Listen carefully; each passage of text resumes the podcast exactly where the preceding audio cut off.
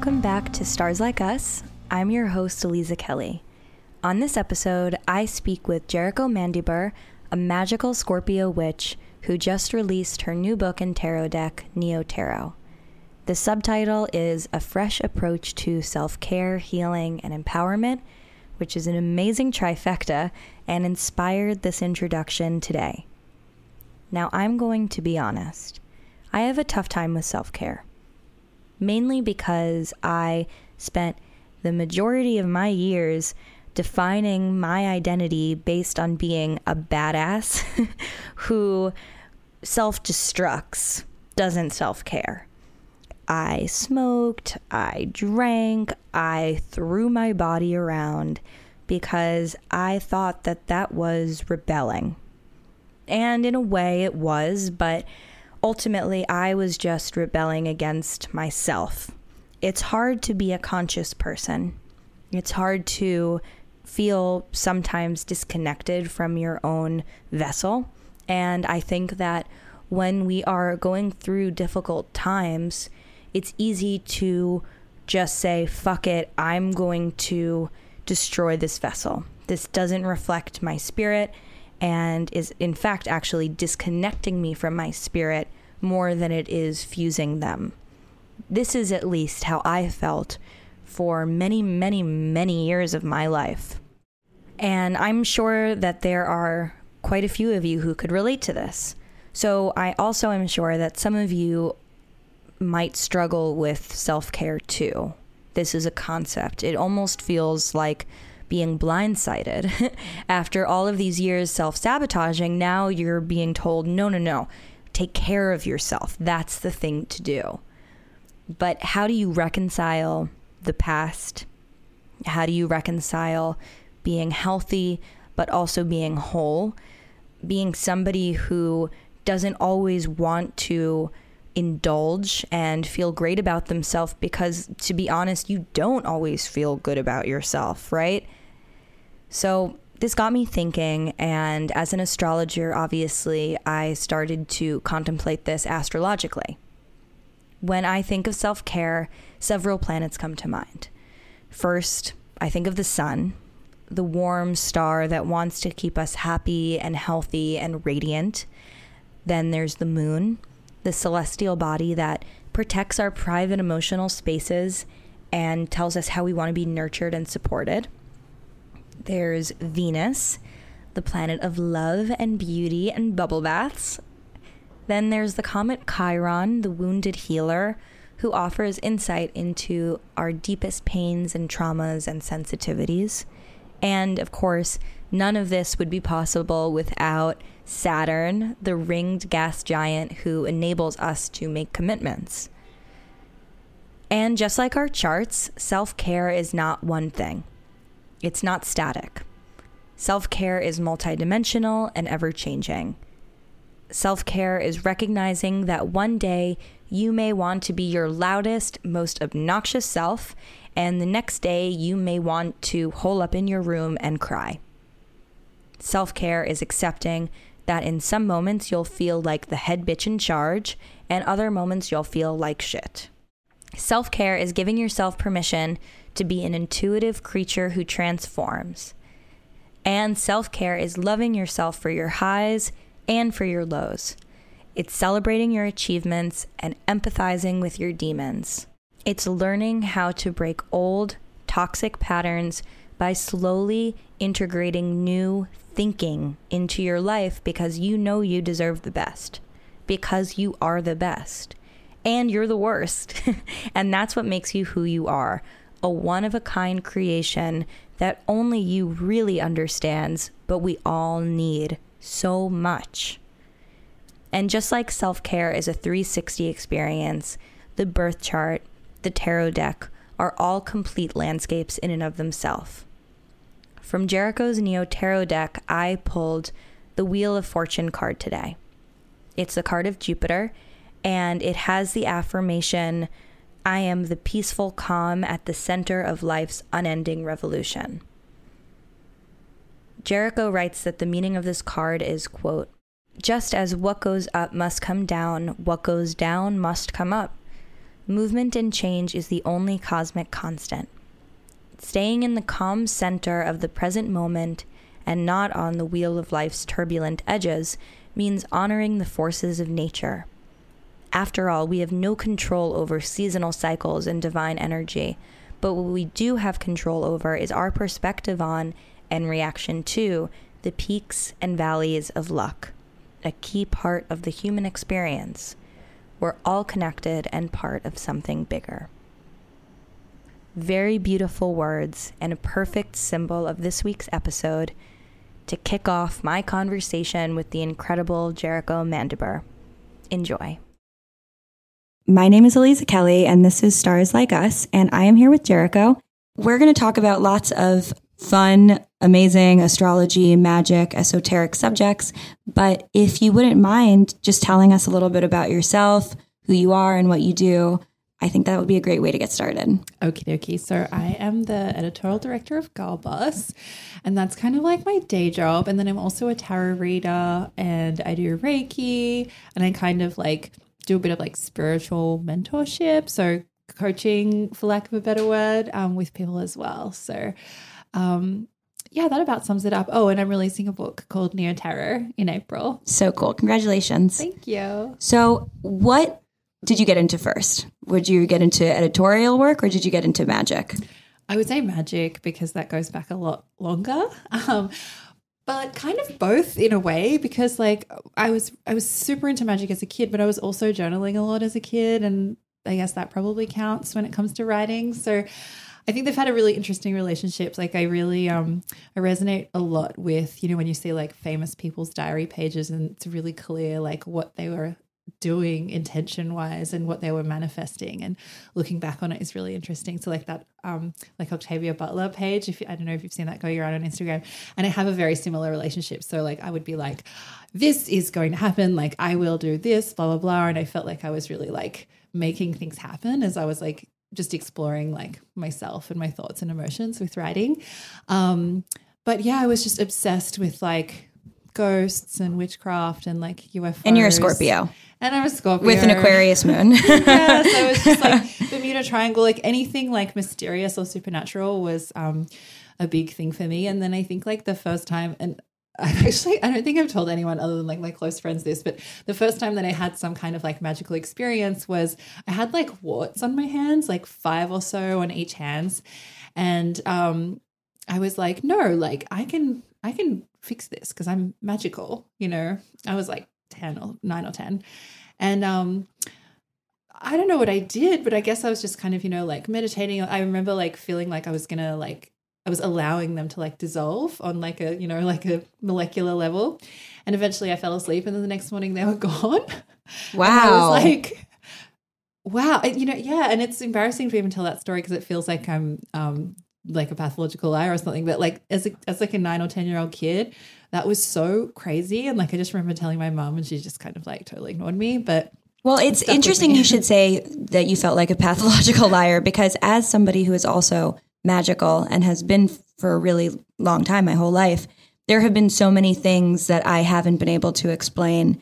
And I have also felt like I had to explain to people, like, no, no, no, I'm serious. I'm serious. I really did see a ghost, or mm-hmm. I really mm-hmm. did have this uh, manifestation happen, or this is really something that I had wished for and now is coming true. Mm-hmm. Um, but obviously, societally, you don't get a lot of feedback on things that aren't tangible. Yeah. So it's we're sort of set up for sounding like liars in yeah, a lot of ways. That's 100% true and I'm like very conscious of like how I talk about these things for that reason because you know like I was not a you can probably tell from the picture I'm painting I did not have friends. well, I mean that's also an interesting thing too because I do feel like a lot of people who from an early age were experimenting with these occult and magical practices were the weirdos in their friend group. You know, I, I feel like this is the next iteration of me having liked the first two albums of Modest Mouse. Yeah.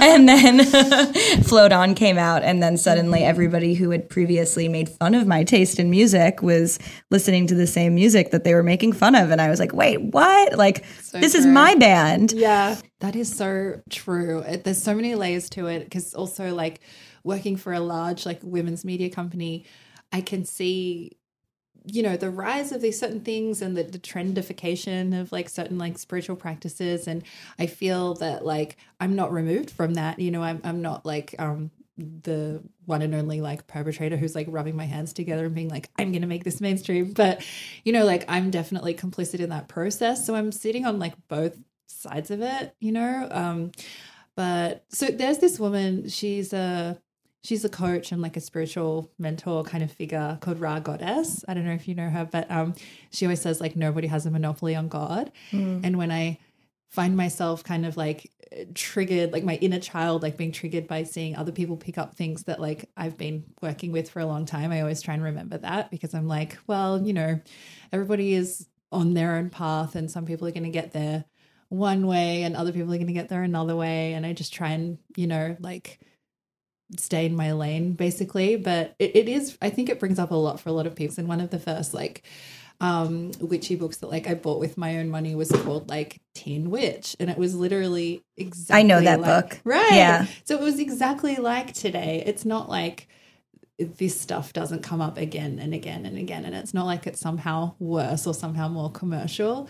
Um and that was a gateway for me and i'm sure that like that would be a gateway for other young women now so. yeah i mean i my first experiences with astrology were sitting on the floor of barnes and nobles trying to figure out if i was compatible with whoever i had a crush on when i was mm-hmm. 13 mm-hmm. so in a really meaningful way the teeny bopper verticals are actually incredible uh, opportunities. Yeah, totally, totally. I, I, think the positive side of that is that you learn so much more and you, you have a bit more of a nuanced understanding of things. So, for example, like the best thing to come out of the Sephora like witch kit was the sage conversation. Like that was like so enlightening as to like, you know, the ethical and sustainable um, issues, especially as it relates to like indigenous communities with like certain kinds of sage purchasing. Yep.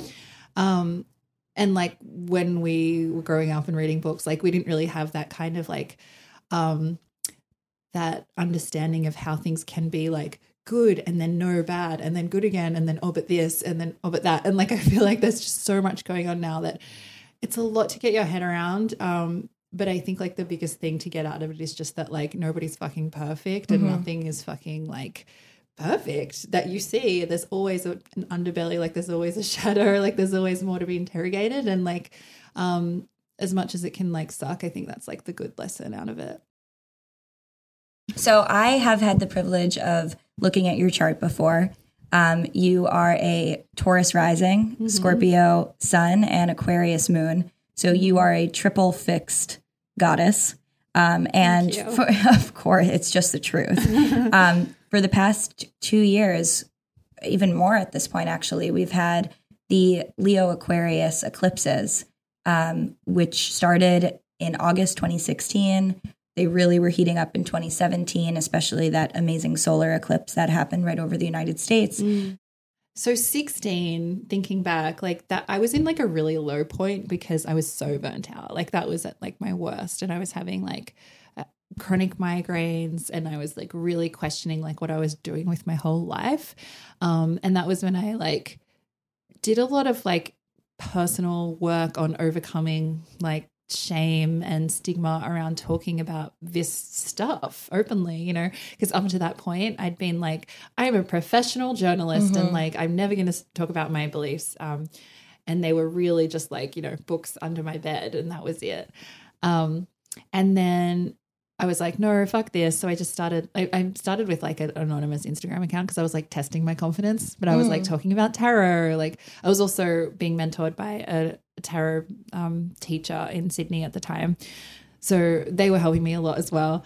Um, but I was doing all this kind of like work and I didn't really know where it was going to go. But then, like in very early 2017, that's when I got invited to come to LA and work for Girl Boss. Of course, I said yes. And then being here, I just think that like ever since then, it's been, um, it's just been like opening like more and more and like pushing myself more and more. Like I never thought I would do a podcast. I never thought I would read a book. Like I never thought I would um, have like a public voice. Like one of the reasons I liked writing is because I was like, I felt like I was contributing to the collective and like being critical and all the things I love, but it was like largely anonymously, you know? Um, it didn't affect me personally. It wasn't about like my like faith, you know, mm-hmm. or my like um, personal practices that like I do behind closed doors, you know. And so as a Scorpio, like it, it it's taken me a long time to talk about that stuff.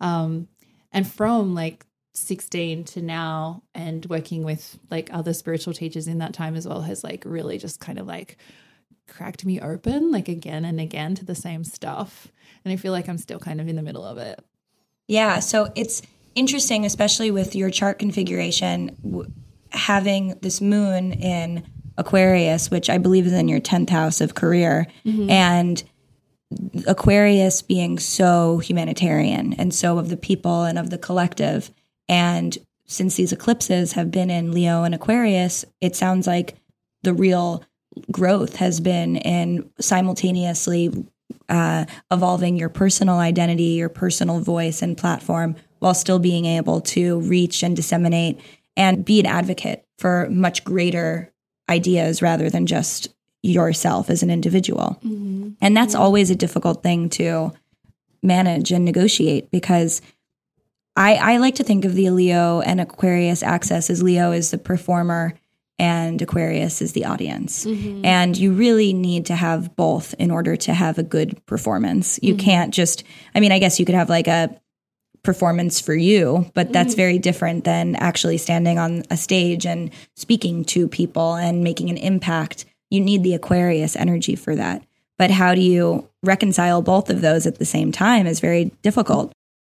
So, next up, we have the Cancer and Capricorn eclipses, which mm-hmm. are going to be pretty monumental for everybody, especially the United States, since mm-hmm. the United States at large is going to be experiencing its Pluto return at the same time. We're going to have um, Pluto and Saturn conjuncting. We're going to have Jupiter and Saturn conjuncting. This is all 2020 stuff mm-hmm. that's going to be really bonkers. But for you personally, um, there's also, you know, what this what this symbolizes is the end of one chapter and the beginning of another. So, what's next for you, Jerico? What are these Cancer and Capricorn eclipses going to do? Oh, thank you for saying all that. It's so lovely. I could just it's listen true. to you all day.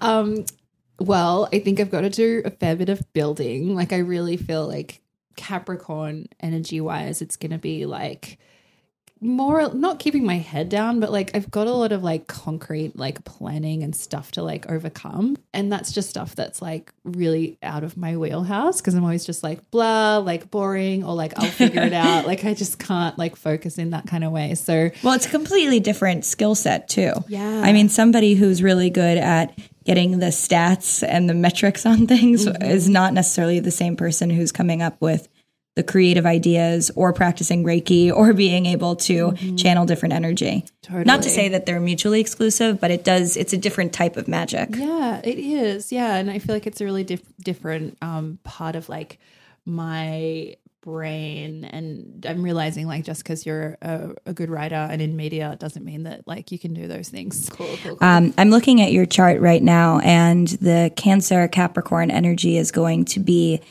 in your ninth to third, and then predominantly in your eighth to 2nd mm-hmm. So, what this looks like to me is a lot of money stuff is also going to be the focus of the next two years, mm-hmm. which is so fucking important. Mm-hmm. Um, money is, as an eighth house stellium girl, um, I think about money all the time because it is one of these necessary evils. Mm-hmm. It's very hard to make your best work if you don't feel like you're getting paid for it. Yeah. It's very hard to keep yourself motivated if you can't pay your utility bill. Um, mm-hmm. and it's a it's something that I am looking forward to seeing more people publicly talk about is money. Yeah. Um, because it really to me is a very shadow topic. Yeah. Um, people are really scared of addressing it and I think that for uh, self-made people, for people who are trying to navigate this world without necessarily having somebody to invest and buy stocks for them. Mm-hmm. It's something that we all need to help each other with and support. So, in the next two years, as you're going through whatever you're going through financially and you're making your money and you're tether- you're separating yourself from other people's money, you know, that's also a big second and eighth house thing. Mm-hmm. Not necessarily even like you have someone's American Express card that you're using, but just somebody else's values of money. You know, what money means to our parents or to the authorities in our life when we were growing up does not necessarily have to do with what it means to us. Yeah. And as we come into our own, I think that that's a really important self dialogue and then also something to share. Yeah. Oh, 100%. And I talk about money a lot on Girl Boss. Obviously, that's like a big part of like, um, you know, independence is like financial literacy. And I think it's a kind of an overlooked aspect of feminism in general. I do too. Yeah, really. And so I've been learning a lot from that, but I'm really yet to apply it on a personal level and create my own like dialogue, as you say. So I, it's needed. Yeah. Yeah, I, I think that we are taught to believe that money is dirty mm-hmm. always. And if we are asking for money and if that is a priority of ours, then our values are all warped and that we're not actually doing things that are good. That we must be these greedy, like Patrick Bateman characters. but I um, have found that in being able to say yes to things and being able to say no and in figuring out what my quantitative value is, it has also helped me figure out my qualitative value um, in a way that just accepting projects and not getting paid for things was never able to. I was never able to tap into that. Yeah. And I think it's just, we were just talking before we started this podcast about insurance too. Like these are really, really important issues. Um, and even when you're lighting candles and making rituals and activating all of your six senses, it's, we still have to live in this world where we need to pay our gas bill. yeah totally. And uh, yeah exactly. And they're, they're not even that separate really are they? Like it's i totally believe that money is like an emotional frequency. And, and like Absolutely. you say like if you're not coming to money from like the right like emotional place then like working with money in like a right way or a smarter way it's going to help you emotionally as well you know because it reflects like back to you your worth in a way that maybe you're not coming to the table with to begin with. So like by hook or by crook like it's it, you need to get right with money Now I have some lighter questions. Um, I mean, actually, maybe lighter, maybe not. What's your favorite tarot card? Oh shit. Um oh they're just they're also good, but I, I have like a special relationship with the star. I knew you were going to say the Did star. you know? I knew Right. it. Aquarius moon. Um, but also just because like I need its like healing medicines so much again and again and again. I like just always come back to it. Um, and I got really sick when I first um, got to LA. I was like here for a week or two weeks, and I was like working with the star really closely for like the course of like a week every day.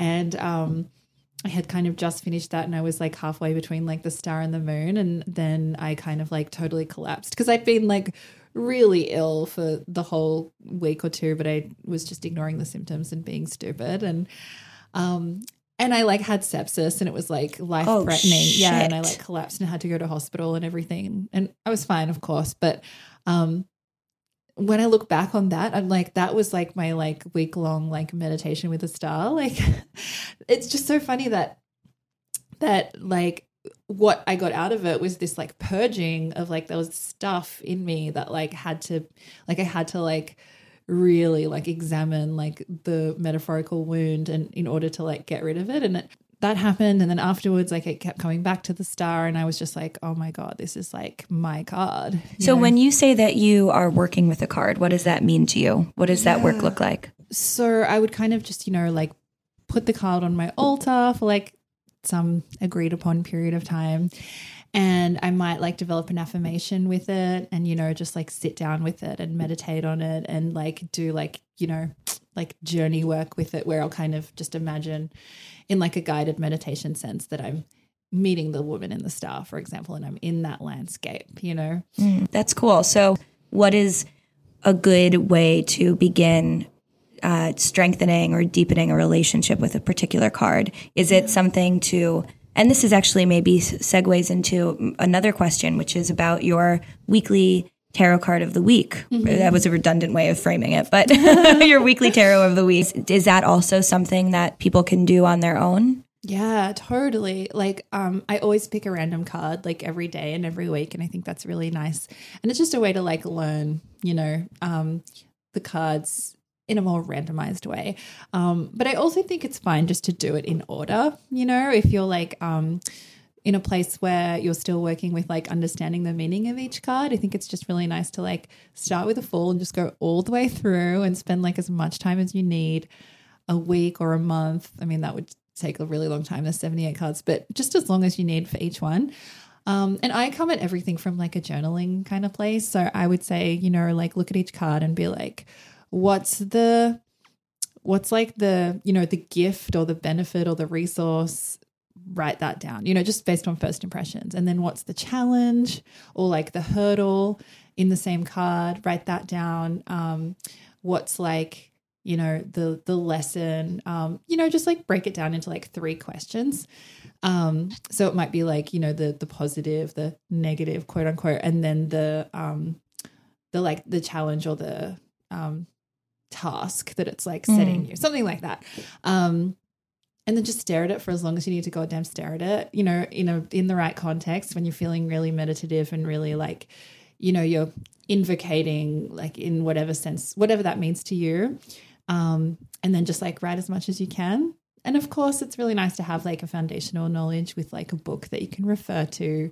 So you can like do that journaling or do that like whatever kind of work you're doing to uh, interpret the cards in your own way and then refer back to a source that you know you really trust. So you can be like, oh, okay, it was different in these ways and the same in these ways. And that way you're not just like completely going off your intuition because Mhm. as much as that is really amazing and like important um you know there's also this huge canon of like tarot like history and knowledge that like Right. we're not just going to throw the baby out with the bathwater you know so Mhm. do both Yeah, and I know that you because I I'm I watch your tarot. Tarot, weekly tarot of the why I can't, why do I have to say weekly twice in it? i don't know it's it's it's just- tarot of the week. I watch card week, tarot yeah. card of the week. I watch tarot card of the week each week, and you you. read reverse cards too, Yeah. right? Yeah. So I don't read reverse cards. When you are reading a reverse card, what does that evoke? That reading it in its uh, I was going to say direct because I'm an astrologer, so non retrograde form show. yeah, that is a very good way of looking at it. Um, I think it just shows for me that somebody like maybe is a little bit resistant to that energy. Um, and it's not always the way because so much of it is just the context of like the other cards around it and how it feels. So like sometimes I'll have an upright card and I'll kind of emphasize the the shadow aspects or like the resistant aspects of maybe that person's relationship with that card like as I see it even though it's not reverse. And then other times a reverse card I'll kind of more or less treat them like it's upright except that maybe that person um needs like a little bit of an extra poke to like work on that um on really embodying that kind of energy. Um but yeah other times it'll kind of be like okay like this is something that you needs more attention or it needs a little bit less attention because like you've got it twisted. So whether it's more or less kind of depends on just what else is going on and how it feels for me. Um, but i think they they both come from like the same place which is just like the metaphor of like a block you know? So sometimes if like a pipe is blocked um it stagnates and like the water won't flow and then other times it'll like build up until the point where it explodes and it's actually excessive but it's still a block you know So, in the case of, let's say, one a, a card that is not necess- not negative, again, negative with the quotes, but mm-hmm. a more challenging card, even upright. Let's say maybe the Ten of Swords or mm-hmm. something, or even the Three of Swords, which is mm. the heart with the swords coming into it, right? That's the Three of Swords. When it's reversed, does it become more positive or does it stay, you know, heartbreak? Yeah, I think it stays definitely. Um, but again, like some like so I've definitely read it like that. Like it just it stays. Um, but then I'll kind of think like maybe it's receding in some way. You know what I mean? Um, I would never say it's like the opposite, but I might say like, okay, maybe this is something that like it's getting like more or less of your attention depending on like which way it's going. So yeah, with like the three of swords, it might be like, okay, so this is a big thing and maybe like the worst is over. Um, or like it might be a totally another reading with a different person. It might be like this is a big thing, and like you, you actually like you need to do more about it because like it's actually worse than you Mm. Right, think the right, worst right. is not over, so to speak. Um, so yeah, it depends, but I I kind of just see um like a quote unquote negative card in reverse as like a negative card in reverse that like needs your attention. Got Yeah. it. Got Yeah. it. That makes sense. When is your book coming out? Where can we find it? Where can we find you? Oh my God. Okay. So my website is jericomandybur.com, which is the spelling um, J E R I C O M A N D Y B U R. I think that's a jingle waiting to happen. Do you reckon? Yeah. Yeah. I definitely do. I'm excited for that. Stay tuned. Um, and then, yeah, Neo Tarot is a book and a deck that's coming out in April 2019. So exciting. Yay. Thanks. Very cool. Thank you so much. Thank you.